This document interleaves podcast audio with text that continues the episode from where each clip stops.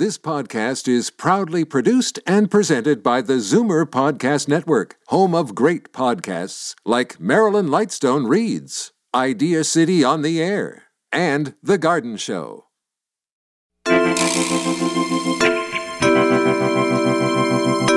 C B D is one of the important cannabinoids or components of the cannabis plant. So C B D essentially is a good anti-inflammatory and an anti-anxiety agent within the cannabis plant. It works on the serotonin receptors by increasing their sensitivity. And at the end, can both decrease the inflammation and decrease anxiety associated with mental disorders.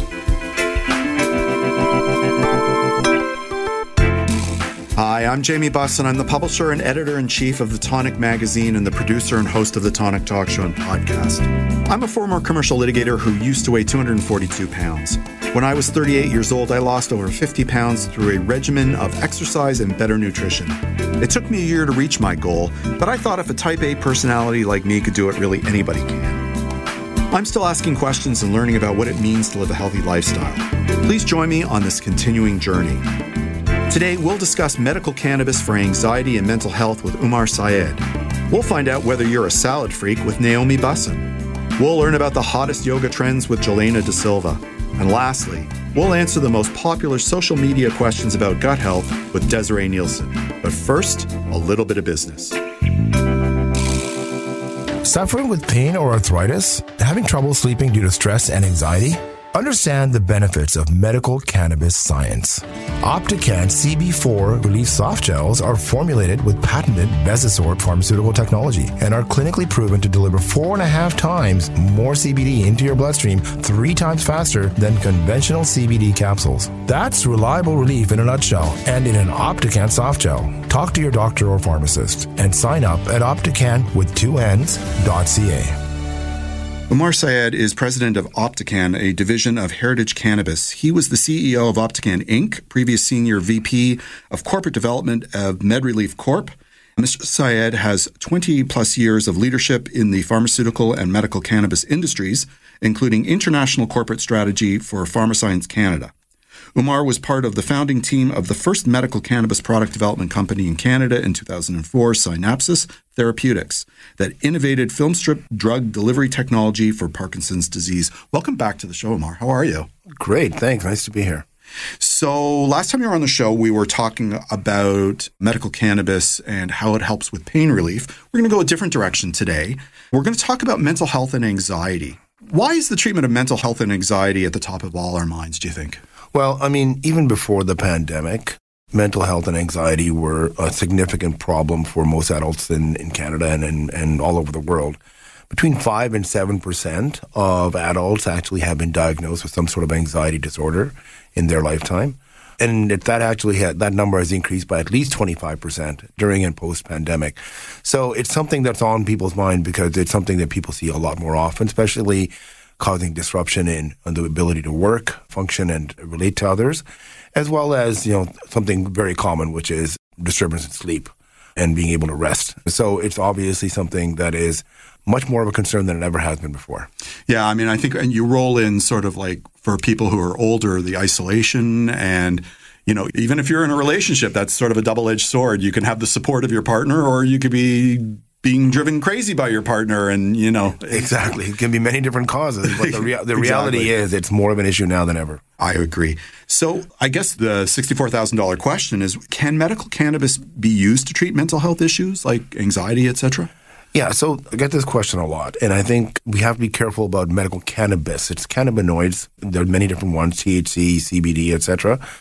And the most relevant one here in terms of anxiety is C B D. So C B D has been known to have effects at the serotonin receptor and other uh, pharmacologic effects as well. So in the end, C B D can be quite effective in relieving anxiety and works differently than most other drugs that are used for anxiety relief.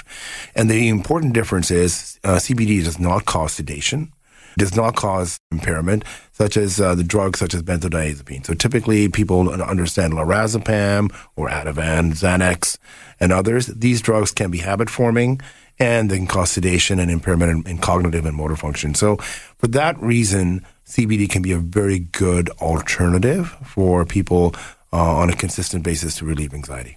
Okay, so you say C B D, and I think plenty of the listeners know, you know, on some level what C B D is. Mm-hmm. But, you know, imagine that we have somebody who really is not familiar with C B D. Can you kind of explain what it is and, and how it works? Sure, absolutely. So C B D is one of the important cannabinoids or components of the cannabis plant, second most prevalent after T H C, the one that is known to cause euphoria or the high associated with cannabis.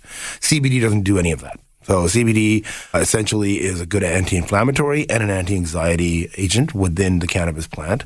It works on the serotonin receptors by increasing their sensitivity. So that's kind of the medical side of it. And at the end, can both decrease the inflammation and decrease anxiety associated with mental disorders. Okay. The thing about cannabis is when it wasn't legalized, there wasn't a ton of research to support the efficacies of it, right? It was just, it was taboo. Nobody could get the financing for it. And I know you're sort of a pioneer in, in the field. So, you know, where do we stand now with the research? Can you sort of give yeah. us an idea about that? So, good question. So I think the, the way to think about it is there's two different ways. There's scientific rationale, which is knowing whether a molecule should work from a pharmacology perspective, and then there's clinical evidence. Right. So there's really good scientific rationale why C B D does work for anxiety. So we understand at a at a molecular level why how it works.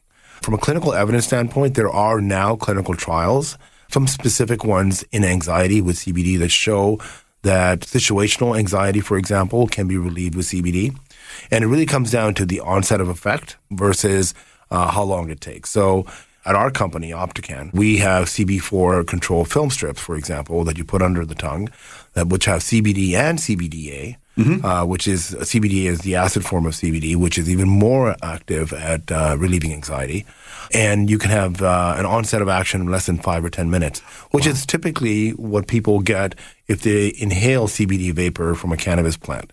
So we mimic that with a product that, for example, does not require you to inhale vapor, which I think is not appealing to many people. Yeah, uh, it's a bit of a stigma, right? Like if you think of smoking or inhaling it in a vapor, it connotes the recreational use, which really isn't what we're discussing today. Exactly. So yeah, putting a, a nice little uh, Listerine type of film strip under your tongue will uh, let you have the anxiety relief within minutes, not wait hours later, and you can titrate, which means you can take more or less of it depending on if you need it for anxiety relief. That's amazing. Yep. So what do you see as the role of T H C in the treatment of mental health issues? Is is it simply like to help deal in the moment like we just described if somebody's feeling anxious, or or is there more to it? T H C itself is not really an anti-anxiety drug. It is okay. associated with other things such as pain relief and, and neuropathic pain, et cetera. But T H C is not what I would consider an anti-anxiety drug. Okay. Uh, C B D t- really is, and I think that's an important differentiation for uh, your listeners. Okay. But there is sort of, we discussed this last time you were on the show, is it called the carrier effect? What's the effect where T H C with C B D work together? And it, it, Yeah, so it's a synergistic effect, yeah. yeah. So it is, the, the synergistic effect of T H C and C B D is more pronounced for uh, something like pain. Mm-hmm. In mental health, it's a little bit murkier because of the individual variances to the effects of T H C. So for the most part, I do not recommend that people take T H C for anxiety relief. Oh, okay. Yeah. Not even like in small yeah. amounts to... It, that. Yeah, it's more of a, um, I would consider it not an anti-anxiety drug. Gotcha. Yeah. Okay. So do we know how C B D works in our bodies and, and what systems it affects? Yeah. So it works on the cannabinoid receptors for sure, not as much as T H C does, and it has the other effects. But the main effect that it has for anxiety and mental health that people need to understand is that it increases serotonin receptor sensitivity, and it works on the five H T one receptor, which is a serotonin receptor, to help decrease anxiety that in, uh, uh, in that pathway. The best studies out there show this is the main effect on the brain of C B D. Okay. When comparing C B D to medications currently being used to treat mental health issues, what are the relative benefits? Yeah, so I think this is really important. Most of the drugs out there, so there's two types of dr- drugs out there to treat anxiety. The first class is the benzodiazepines. I talked about them earlier. The, your Ativans, your uh, Xanax, your uh, Valium, uh, these are your typical products that have been used historically. These drugs can be habit-forming, and they cause sedation. So you have to be careful if you're driving, et cetera, uh, when you're taking these products. So that is one advantage of taking C B D is that it's not habit forming and it does not cause sedation or motor um, function impairment. So it's safer. And so safe, effective relief without falling asleep, essentially. The other drugs that are used are called S S R Is, like Prozac and Paxil and, and uh, uh, Zoloft. These are drugs that have to be taken every day to get anxiety relief. And they're really meant for a type of anxiety called generalized anxiety disorder, where people are feeling anxious on a daily basis and have been diagnosed with the generalized anxiety disorder. They take a while to work. Uh, they're not rapid onset, and they, you have to take them consistently. So that's the difference. With C B D, you can take that for symptomatic relief, or you can take that on a daily basis. We also have, for example, at Opticann, we have C B four Relief, which is a capsule, uh, which with enhanced absorption of C B D.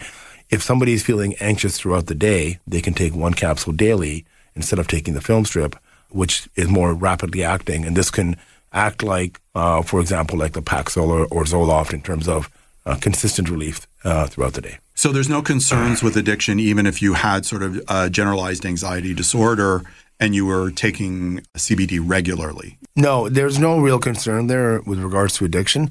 Now, people have to be careful that some uh, drugs out there, some um, antidepressants as well, can have a drug interaction with C B D. And mm-hmm. what that really is, it's, it's a an increase of effect of the other drug. So uh, it increases the blood level, C B D does, of other drugs. So if you're going to take this with in conjunction with other anti, uh, antidepressants, you should just contact your pharmacist or physician to make sure that it's not a drug interaction that they should be concerned with. Are there any other drug interactions or contraindications that you're aware of? For C B D? Yes. No, that's the, the main issue is the drug interactions with anticoagulants, which are blood thinners, yep. and with some antidepressants and uh, some other classes of drugs. But again, if you're on multiple drugs and you want to try C B D for anxiety or pain, I always ask that you check with your pharmacist or your physician to make sure it's not a significant drug interaction to be concerned about. Good. Okay. So how does the body take in C B D to treat mental health issues? Right. So most people have traditionally ingested cannabinoids through vapor or inhaling uh, a smoke or vapor. And that's a very effective way of getting C B D into the body. About sixty, seventy percent is absorbed. But when you take C B D orally, like by mouth, and swallow it like in an oil or a capsule, only about ten percent gets absorbed. So it's not very efficient. So what we've done at Opticann is essentially come up with the formulation, the oral C B four Relief capsule, which has Bezosorb technology, which rapidly imp- increases the amount of C B D that it's absorbed. Instead of ten percent, it's forty-five to fifty percent. And that is significant because now you have a product that you can take less often. With our C B four control film strips, we try to mimic the onset of action, how rapid it is. So similar to smoking, by putting it under the tongue, and the, the C B D is absorbed very quickly and more efficiently under the tongue rather than being swallowed. So both of our, our products essentially deal with the poor absorption issue by using pharmaceutical technology to improve the absorption and uh, make the onset of action much quicker. Does that impact the cost of your products as compared to the other C B D products? No, not really. I think our products are actually competitive, if not lower price than many of the products that you find at dispensaries. So to your audience, I would say that if you really are tr- serious about treating your anxiety with C B D, go to opticann dot c a and talk to one of our uh, healthcare practitioners to get a medical document and uh, take one of our products because, you know, quite frankly, they're different than anything you would find in a, in a typical dispensary. Okay. So I guess the question, you know, some people feel anxious or, you know, perhaps they're having difficulty sleeping from time to time. And it sounds to me like, you know, C B D is very low risk in terms of using it for isolated occurrences. Do you feel that C B D is is applicable for chronic conditions, though? Yeah, so it is, and it's quite safe when we've seen it uh, used chronically with patients for pain or for anxiety. So in one thing to be careful of, C B D is not a sedating product, so it's not right. meant for sleep itself. But if you're having issues falling asleep because of anxiety, it will help a lot. Right. But if you're looking at it to cause drowsiness, it won't. And actually, that's a good thing because you can use it on a, on a daily basis without having that as a major side effect. Makes total sense. Are you still actively researching C B D? Like, is your company still doing that, or are you relying on the research that's out there? Is there anything new? Yes, so both. So what, what we're doing now is more clinical research. So that comes down to we have products that we know are well absorbed, uh, that are consistent in the way in which they work. So now we're looking at different indications such as pain and uh, and anxiety and mental disorders, and looking at patient populations and testing our product versus uh, not taking anything at all or some other products out there. So we're very much actively involved in clinical research with uh, both universities and with uh, other companies. Forgive me if you can't answer this, but like when you're doing these studies, I presume you're talking to patients who are using C B D and, and getting feedback from them as to, you know, how this is working for them from an anecdotal perspective. And, and what, what's the feedback that you're getting with respect to anxiety? We have some fantastic feedback. So that's why I'm confident in telling your your listeners today that this could be a good alternative for them. But again, it comes down to making sure you're you're choosing the right product. It's not every C B D product out there is created equally, and that comes down to pharmaceutical technology to make sure it's actually working and it's absorbed. Time for one last quick question. Sure. And that is, if we have piqued the interest of anybody out there mm-hmm. to learn more about C B D for anxiety, where would you direct them to go to get more information? Well, you can go to our website, opticann dot c a, um, where you can uh, make an appointment with Relief Therapeutics, which is our clinic. Um, they They will give you some more guidance as well if you're really interested in getting a prescription or a medical document for one of our products. Also, there are some good websites on online that, we, that you can refer to through our opticann dot c a website. Fantastic. So thank you so much for coming on the show today. Thank you. That was Zoomer Syed. You can learn more about his work by visiting Opticann with two N's, .ca. We have to take a short break, but when we return, we'll figure out if you're a salad freak with Naomi Bussin on The Tonic. The Tonic is brought to you by Purely Natural. Their Liquid Greens Chlorophyll is the only line of soluble, grit-free, and great-tasting greens on the market. Liquid Greens can easily be mixed with your favorite drink to provide a sustained natural boost of energy to help you get through your day. There's unflavored, which is great with orange juice. The mint flavor is cool and refreshing. Dark chocolate has all the health benefits of a salad, but with a great chocolate taste. And for that extra detox boost, try activated charcoal and mint. Enjoy the energy, enjoy the detox, enjoy the great taste. Purely Natural Liquid Greens. Ever wonder if your probiotics are really working for you? To get their full benefits, probiotics must survive harsh stomach acid and get into your intestines alive.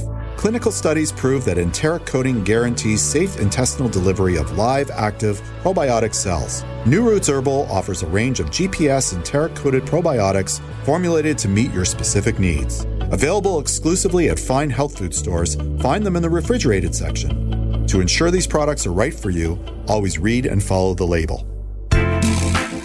This is The Tonic on Zoomer Radio. Welcome back. In addition to being a lawyer, my next guest has been writing for Tonic Magazine for many years. Since two thousand fifteen, she's written the very popular cookbook review column, My Wife, Naomi. Hi, sweetheart. How are you? I'm good. I'm good. How are you doing? I'm doing excellent today. I'm I'm curious. It's an interesting topic. I'm not sure where we're going with it. What, what are we discussing today? We're talking about freaks, but we're talking about salad freaks. Yeah, I didn't know that was a thing. It's a thing. It's a thing? All right. Yes, and, and I have to say, you know, my name is Naomi, and I am a salad freak. Okay. True confession time. True, true confession. Well, I'm not a priest. I'm not taking confessions today, but I am interested on, on what would make somebody a salad freak. How do you self-define?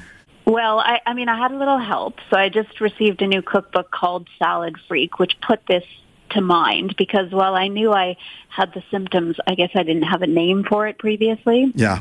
So Salad Freak is a book by Jess Damuck, and she talks about, you know, constantly making salads, eating salads, thinking about the next salad, appreciating a good salad. Now, she does take it to a certain level. Yeah. She talks about spending three hours making a salad and, you know, the perfect salad that would please Martha Stewart, who she used to work for. Right. That's not me. No. I mean, but the point, which is that somebody who eats a lot of salads, you know, daily, uh, thinks about salads, really enjoys salad, maybe that makes them a salad freak. And that's not a bad thing. There are other kinds of freaks that might not be positive, but this one I think is uh, kind of a win-win. Yeah, I mean, like, freak is a loaded word. Uh, you know, you're a salad maven, a salad expert. You know, I think you understand the subtle nuances of a good salad, you know. Like, I'm I'm the sandwich king. I understand how to put together a good sandwich, but you you put together a fine salad. I will give you that. I do, if I do say so myself. I believe, and I've talked about it on this show before, so, yeah. you know, the elements of a good salad, yeah. which is underappreciated. So that, you know, what I say to people is if they think salads are boring or they're rabbit food, well, they don't need to be. No. And I don't like a boring salad either. Who does? Nobody likes anything that's boring. It's true. I'm just appreciative you you like me. So there you go. But you're never boring. That's true. That's true. So why don't people eat more salad? What do you think? What's stopping us from eating salad the way you like to eat salad? Well, one answer is that people sort of think, oh, salad, that's not going to be filling. It's diet food. It's just vegetables, all of which could be true if you're just eating lettuce, but isn't the way I think of salads. Another thing is that it takes some effort, thought, to prepare. Yeah. Uh, you know, might be easier to buy a hamburger than make a salad or something like that. You know, like it, there's some chopping and there's some washing. And uh, now there are so many uh, conveniences, you know, the pre-washed spinach and all that. Mm-hmm. Remember in the olden days when we had to use a salad spinner and wash our lettuce? And, you know, I still do that sometimes yeah. if I get kale or, you know, some green that's not pre-washed. But there's a lot of vegetables available that are already washed, you know, or cut, and uh, you know, but but still, people in their minds think that's a lot of work to do. There's a lot of components to the salad, and I just want to eat a sandwich. Yeah, I, I mean, it's like anything, right? You could take a half an hour to make a sandwich, or you could slap together, you know, some peanut butter and jam, and you're probably good to go in a minute. I think you could probably put together a salad in a few minutes, but you know. I agree with you. I think the real barrier is it, salads can be labor intensive, right? And not everybody enjoys the time that it takes to make a salad. That would be my objection. But, you know, like, there's a creative element to it, right? Like they, they tend to be colorful and texture driven. So there's reasons to like salad too, I suppose, right? Yeah. And there's things that you can do to make salads, make it a bit easier and encourage, you know, yourself to have salads, like to have crunchy nuts available, right. or croutons or whatever it is you like, and have legumes available already, you know, have some vegetables, have whatever it is you like in your salad, you know, have that. Pre-make uh, dressing, which I do, which we keep in the fridge all the time. So right. we always have homemade dressing, and I, you know, it lasts for quite a long time. So if I had to make a dressing each time I had a salad, I wouldn't do it. You know, so there are things that you can do. Yeah. And, you know, to your point that, you know, salads don't have to be just vegetables. You know, they, there's lots of proteins that can go into salad. It's still salad, right? If you're chopping up leftover steak, for example, or putting tofu in, you can still put protein in. It doesn't have to be just vegetables or fruit for that matter. Right. And I, I usually do put protein in it. And it was interesting because when I looked at this book, uh, she didn't have a definition of salad. She talks all of it's all about salad, but she doesn't say what she considers salads to be.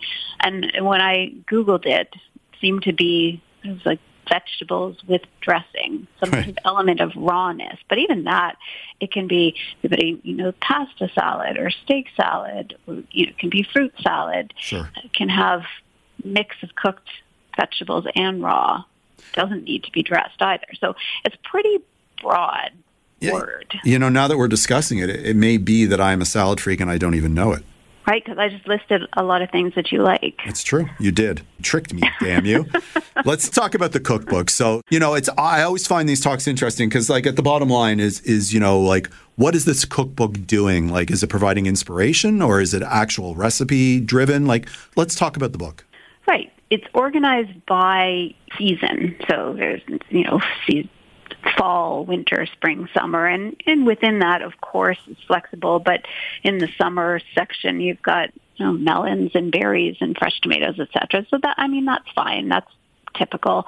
But within that, there's a whole mix of side salads and main salads and uh, various things. And I used some of them definitely as jumping off points. You know, I did not follow the recipes exactly. I was accused with one of them as not even following it at all. But I, I disagree because, for example, there was a recipe for miso mushrooms and caramelized onion with farro and a herby hazelnut sauce right. with an egg.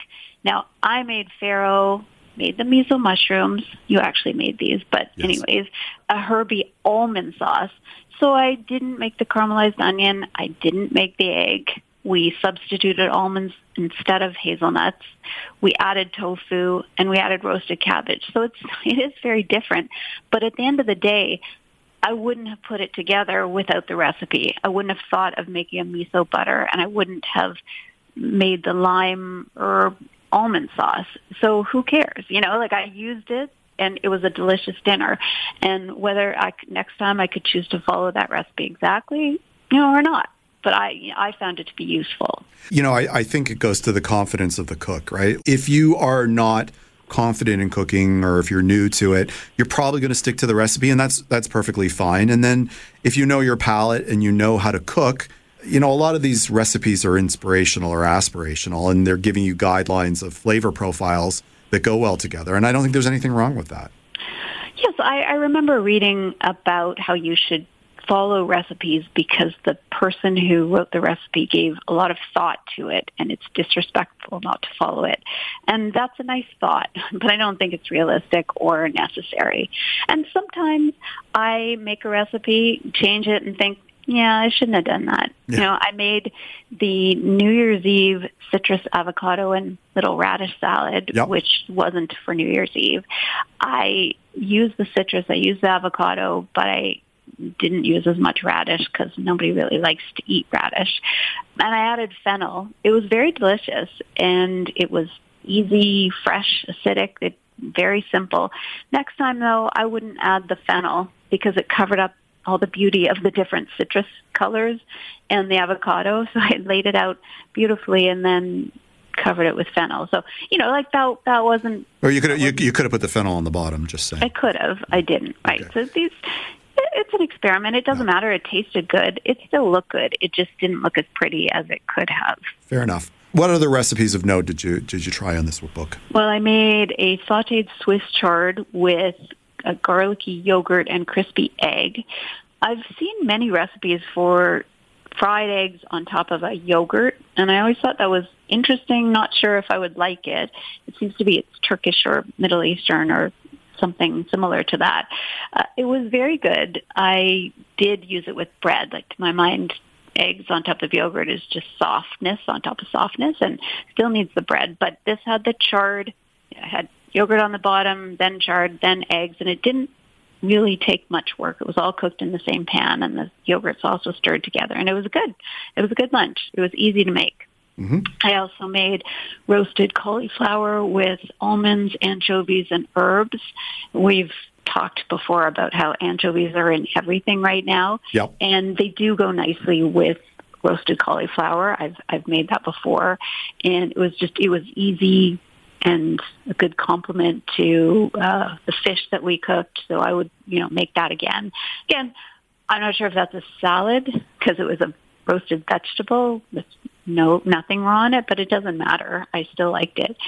And then we made asparagus, peas, and cucumber cacio e pepe, which you were very skeptical. I was. I was I was on the fence before you made it. I wasn't sure. That's right. And the author of the cookbook is very clear that this is not pasta. It's not going to be a substitute. If you're expecting pasta, it's not. But the flavors were very good. It's shaved cucumbers, fresh peas, shaved broiled asparagus, tossed with some arugula and a lemon garlic dressing, and covered with grated cheese and pepper. It was very springy, nice and green and springy and bright and acidic, and it was very good. While I was making it, I was thinking, I, I myself was being skeptical about it, but it turned out well, and I would make it again and probably simplify it next time. Yeah, and I remember telling you in the in the moment that you should abs- that this is one that we would make again. And the asparagus being, I guess it was roasted or broiled, it brought out, I don't I don't know, it was like a charred flavor that married nicely with everything else. The, the cucumbers were like very light and bright, but the uh, asparagus almost had it like an umami thing going on with the cheese. It was actually a very well-balanced salad. I was quite surprised. Probably the best one you made out of that book, I think. Yes, you have to trust the process sometimes. Sometimes. Right? I was wondering as I was shaving the asparagus and doing this and that whether it would actually be good, but it was. It was. It was. Thank you so much for coming on the show today. You're very welcome. To read Naomi's reviews of cookbooks, please visit the tonic dot c a. We have to take a short break, but when we come back, we're going to discuss the hottest yoga trends with Jelena Da Silva on The Tonic. I'd like to give a shout out to our new sponsor, Omega Alpha. This company is one hundred percent Canadian owned. Their team consists of allopathic and naturopathic doctors, nutritionists, researchers, and other scientific professionals, all led by their C E O, Doctor Gordon Chang. Formulations are created on their forty thousand square foot facility located in Toronto. Omega Alpha uses only the highest quality ingredients to manufacture the most efficacious yet price-friendly nutraceuticals. For more information about Omega Alpha, visit omega alpha inc dot com. Suffering with pain or arthritis? Having trouble sleeping due to stress and anxiety? Understand the benefits of medical cannabis science. Opticann C B four Relief Soft Gels are formulated with patented Bezosorb pharmaceutical technology and are clinically proven to deliver four and a half times more C B D into your bloodstream three times faster than conventional C B D capsules. That's reliable relief in a nutshell and in an Opticann soft gel. Talk to your doctor or pharmacist and sign up at Opticann with two N's dot C A. You're listening to The Tonic on Zoomer Radio. Our next guest, Jelena Da Silva, is a well-certified, passionate yoga teacher. Her love for yoga takes her across the G T A to teach at several studios and multiple clients. Her background in psychology and college athletics infuses her classes with a strong understanding of how mind and body function, whether it's leading a large outdoor event, a classroom of yogis, or in the home of a client. Her philosophy for teaching is simple: teach with love, empathy, patience, and humility. She's also a frequent contributor to The Tonic magazine and a guest on the show. Welcome back. How are you? I am doing well. Thanks so much for having me. Yeah, I, I set a task upon you, and that was, uh, and you had to do a little research, I think. We were looking for yoga trends. I wanted to know what's like new and hot in yoga. But the truth of the matter is, yoga is an aesthetic and a lifestyle that's been around for centuries. So, like, was it really meaningful for me to put you in, in, into a search for trends? You know, that is such a good question because, you know, the word trend kind of puts you on guard, especially when it comes to yoga. Yeah. But one of the things that I think has made it possible for yoga to just to survive for centuries is the fact that it is so adaptable. And you have these trends that kind of reveal the zeitgeist of the age. So whether it's goat yoga or online yoga or, you know, any other kind of kitschy thing that comes along. Yeah. I think the challenge becomes that idea of adapting the practice without appropriating the practice, which is a really interesting dance that I think a lot of people in the yoga world are still learning, still learning how to do. Well, you know, it's like a spectrum. There are the traditionalists who, you know, say, no, you know, we should be doing the traditional asanas and, and, you know, it's a lifestyle and how dare you change anything and it's cultural appropriation. And then on the other end of the spectrum, you have, as you said, goat yoga. There's marijuana yoga. There's all kinds of, you know, who knows? Yoga and scotch, I'm sure, is out there, you know. On Instagram, there are, there are certainly people that are, you know, uh, how shall I put this, flaunting their bodies while doing yoga. Yeah. So there's there's all kinds of stuff going on there. For the article, the first trend that you identified was virtual yoga. What's that? So it is something that took the yoga world by storm during the pandemic when we had to shift everything online. So Zoom yoga became the most accessible way to get a hold of the practice, or people going on to YouTube or pre-recorded classes or online services. Those just started to boom. And we recognized that it made the practice so much more accessible for a larger audience because it became more affordable. It became more accessible because you could have yoga in your home. And it's definitely something that I think is here to stay. Yeah, you've mentioned all the pros, right? Like, so it's accessible and, and you know, mm-hmm. you don't have to go to the studio and it's in your home and, you know, it's cost efficient, et cetera, et cetera. There are, there are a few drawbacks, right? Like you don't have somebody who can necessarily, if you're doing a live class, the yogi may be able to see you if it's a two-way video and suggest changes to your form, but you don't have the in-class adjustments that you would have in a, in a studio, I would think no. is an issue, right? You know? Yeah. And as a teacher, you know, I put on a brave face and said, isn't it wonderful? But I do miss that in-person experience. because you do. You can have your eyes on the student. You have those hands-on adjustments. You get that reciprocal energy of teaching and then receiving the energy back from your students.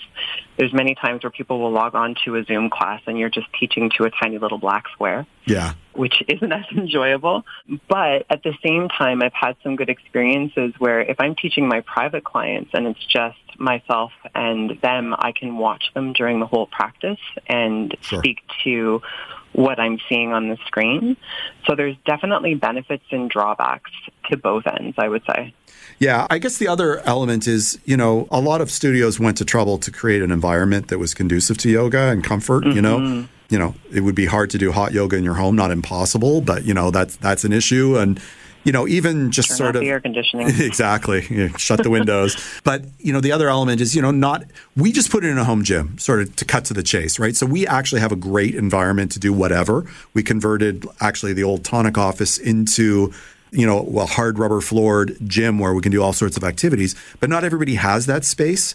So mm-hmm. I, I would think the other drawback is, you know, the proper space to do yoga, right? Yeah, exactly, which is one of the reasons why I think virtual yoga is here to stay, but it's not going to overcome studio yoga because there is something to be said for the physical space. Like you said, not everybody has the space for it. And there's also something to be said for leaving your home and going to another place. Right. For an experience at a place, like you've mentioned, that has put a lot of work into the aesthetic, a lot of work into making a calm and peaceful environment.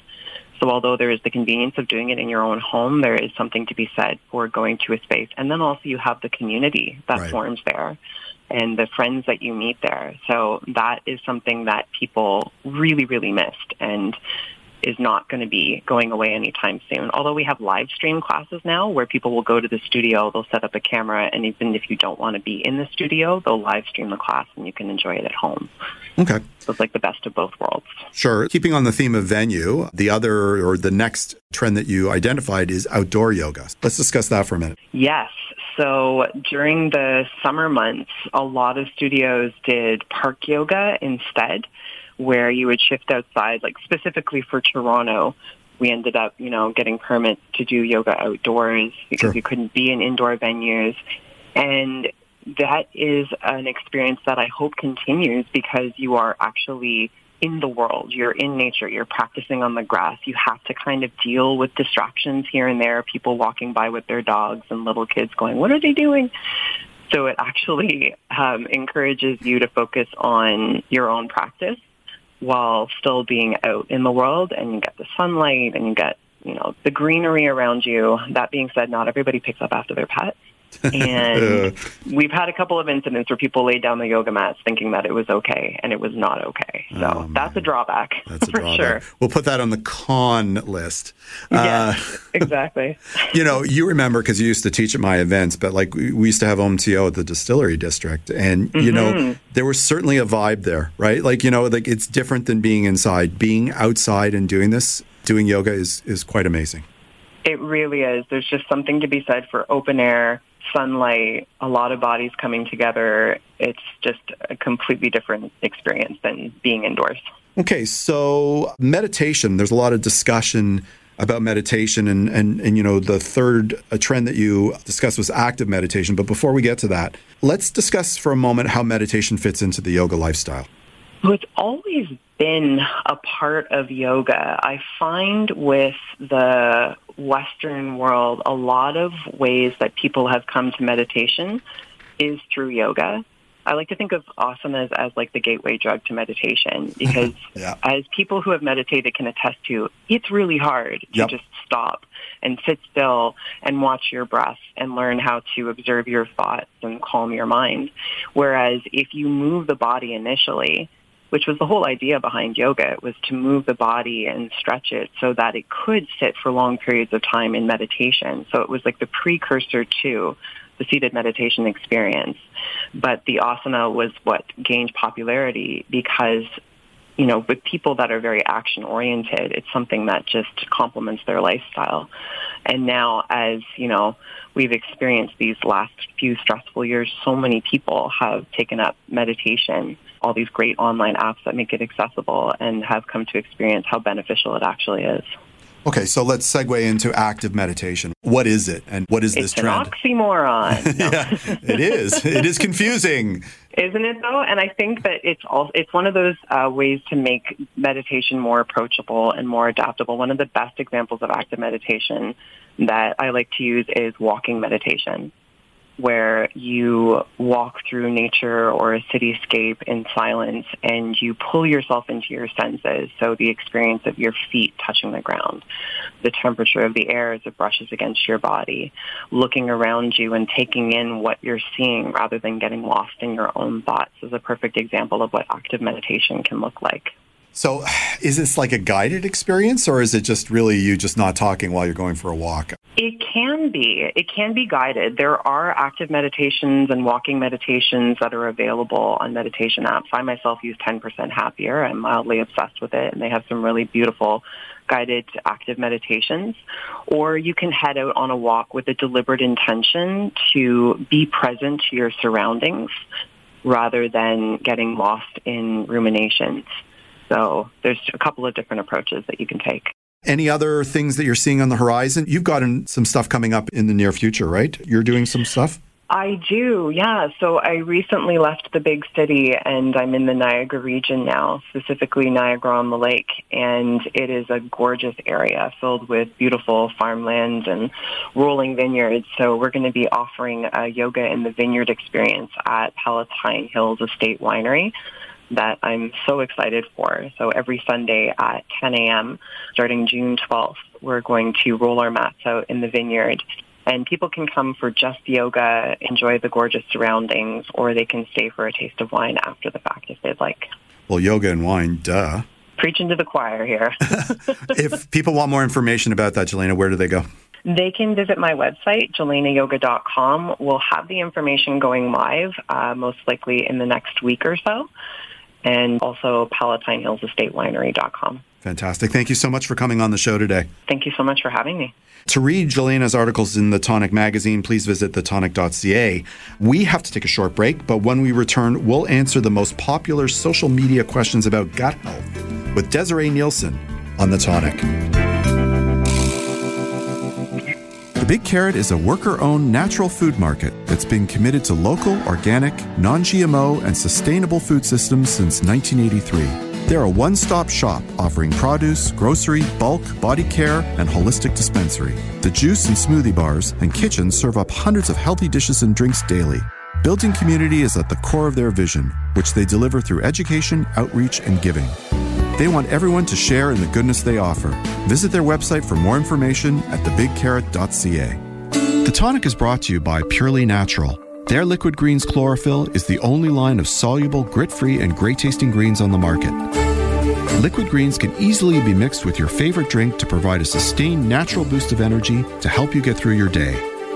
There's unflavored, which is great with orange juice. The mint flavor is cool and refreshing. Dark chocolate has all the health benefits of a salad, but with a great chocolate taste. And for that extra detox boost, try activated charcoal and mint. Enjoy the energy, enjoy the detox, enjoy the great taste. Purely Natural Liquid Greens. This is The Tonic on Zoomer Radio. Desiree Nielsen is a registered dietitian who takes an evidence-based integrative approach to her dietetics work with a focus on anti-inflammatory, plant-centered nutrition, and digestive health. Desiree is the author of multiple books, including one on anti-inflammatory nutrition called Unjunk Your Diet, a plant-based cookbook called Eat More Plants, one hundred Anti-Inflammatory Plant-Celled Recipes for Vibrant Living, which became a number one national bestseller, and her new cookbook on gut health, Good for Your Gut, a plant-based digestive health guide and nourishing recipes for living well. She's the host of Evidence Informed Wellness Podcast, the All Sorts Podcast, where she interviews leading experts on topics such as gut health, plant-based nutrition, and more. Welcome to the show, Desiree. How are you? I'm doing really well, Jamie. Thank you so much for having me. Yeah, I'm I'm going to come clean. I am terrible at social media. I'm never up on all the trends, but I, I gather you are.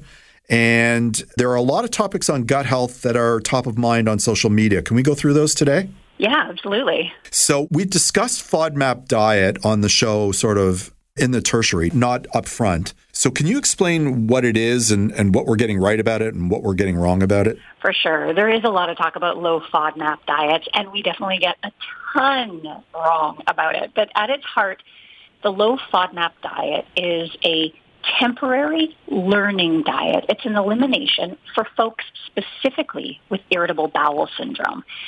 FODMAPs are fermentable carbohydrates found in some of our healthiest foods, from apples to lentils and garlic. And so they're actually really good for most of us. They help feed the gut microbiome, but specifically for folks with I B S, a low FODMAP diet can help reduce their symptoms and help them to learn how specific foods affect their I B S. And so the number one thing that we get wrong about a low FODMAP diet is A, that FODMAPs are bad, and B, that a low FODMAP diet is forever. I meet so many people with I B S who go on low FODMAP, and they come to see me after a year, and they feel terrible. And it's because we're only meant to do a low FODMAP for, you know, six, eight, twelve weeks max, ideally under the guidance of a dietitian, and then we bring those foods back so that we understand how specific foods affect us. Is that because certain people are affected different ways by very specific foods? Yeah, and you know, it's really important to note that the FODMAPs didn't cause someone's I B S. So like once this process is turned on in the body, and I B S can have multiple causes, from a disordered gut microbiome to nervous system changes, because our nervous system is really important for our digestive function. Mm-hmm. And so it's about being able to individualize, because so often with I B S, people feel a little bit fearful of food because they eat and then they feel terrible. And so what a low FODMAP experience does is help give people the tools to say, you know what, actually I feel really great if I eat chickpeas and lentils, but if I eat wheat, I know that I'm going to feel a little bit more uh, symptomatic. And then that really puts the power back in someone's hands so that they can feed themselves well and, you know, reduce their symptoms, but then also feel like their relationship with food is a lot better than it was before. So would you recommend the low FODMAP diet for people who don't have I B S? Because I know some people who are trying it, and I don't know that they have I B S. They're doing it because of bloating or constipation or, or other sort of effects. We only have evidence to support using a low FODMAP diet in I B S. And like roughly seventy percent of folks with I B S, if they try the diet, they'll feel better. And so I think that's one of the reasons why people with bloating, which also occurs a lot in I B S, think that this might be better for them. But we don't actually have any data to show that it is. And particularly with bloating, bloating is so complex. Most of us think bloating is caused by food intolerances, but bloating can be caused by stress. It can actually be caused by constipation. If you're, you've got a sluggish gut and you've got a lot of stool backed up in the gut, that's going to block the normal passage of gas. It can even be caused by your abdominal wall doing the opposite of what it's supposed to. So when you eat, your abdominal wall, your nervous system is supposed to actually hug it in tight to help support the gut as you digest. Yeah. And for some people, the gut wall pops out as soon as you eat, leading to really extreme bloating every time you eat. So I would not recommend going on a low FODMAP diet. I would recommend sussing out the root causes of your bloating with a doctor and a dietitian first. Yeah, so when your gut pops out like that, I believe the technical term is food baby. Right? Yeah. Well, yes. And I mean, it's normal to have. And I think this is one of the things that I was really important to me to talk about in Good for Your Gut is what is normal versus what is common. Right. Because I see two ends of the spectrum, which is the first that people have been suffering from like intense bloating or constipation for years and they don't do anything about it. They've just sort of normalized it for them. Whereas we have so many opportunities to like make that better with nutrition and lifestyle. We have tons of data to support that. But then on the opposite side, like in the wellness world where I tend to hang out a lot, we also pathologize like really normal variation in gut health. Great example is the food baby. You know, if you have a big like holiday feast or a big celebratory feast and eat way more than normal, it's completely normal that you're going to be bloated and you feel a little tired. Yeah. You know, like totally normal. This is not something we need to quote unquote fix. You know, go for a walk, sleep it off, that kind of thing. So we sort of like create these problems of like gas. Gas is totally normal also, and bloating, and then like sell you really expensive supplements or like really restrictive diets to quote unquote fix it. Yeah, so I'm going to play this back for my wife to let her know that gas is totally normal and I am not abnormal. Sorry, too much information. Well, gut health dietitian, that's never T M I for me. So let, let's go over some other stuff that people are talking about. Maybe you can do some debunking for us. For sure. So food combining, what is it and is there a science behind it? Okay, so food combining is a very old, um, there, there are parts of, you know, Western food combining that actually come from Ayurveda, yep. But how most of us in wellness talk about food combining, its origin is this like nineteen seventies diet book called Fit for Life. Yep. I mean, that should be our first clue. The second is that food combining, the idea is that your body can't digest certain combinations of foods well, and that you should always eat fruit on an empty stomach. Right. There is absolutely no science behind this. And in fact, if anyone claims that food combining is important for digestive health, like you need to run in the other direction because they don't even know how the human body works. Like a great example with fruit, it is impossible for anything to rot in your stomach because rotting takes a lot of microbes and a lot of time. And your stomach is very acidic. Therefore, not many microbes live there, and food starts to empty from your stomach in like, you know, as little as twenty minutes. And even after a big meal, after a couple of hours, your stomach is empty. Like it is physically impossible for anything to rot in your stomach. Where the rotting actually happens is in your colon, which is where like the vast majority of the trillions of gut bacteria live. And that's a good thing. You want them fermenting in there because it has all of these beneficial effects on the human body. You know, the whole Fit for Life phenomenon. I, I can't believe we're still talking about it. I remember when friends were doing it back in the eighties and there were like restaurants that sort of were catering to it. I'm not a big diet fad guy. It seems kind of ridiculous to me. I, I was actually shocked to see that this was still a thing, but I guess it is, and I'm, gl- I'm glad you went there. Okay, so if we're feeling constipated, what foods should we eat? So the thing with constipation, it's super common. Like twenty-five percent of Canadians have symptoms of constipation at any one time. Right. The most important thing for constipation, you know, you have to divide it into A, making it better when it happens, and B, prevention. Yep. So when we're really constipated, you might think, oh, I'm just going to eat a ton of fiber. But if your gut is super slow and you just pile fiber onto it, all of a sudden, it's actually going to make things way worse. Hmm. So the most important thing you can do is drink a ton of water. Water, yeah. Dehydration is a significant underlying factor in constipation. And then there are some foods that can help move things along without causing too many issues. The first, I mean, grandma's favorite, prunes. Yep.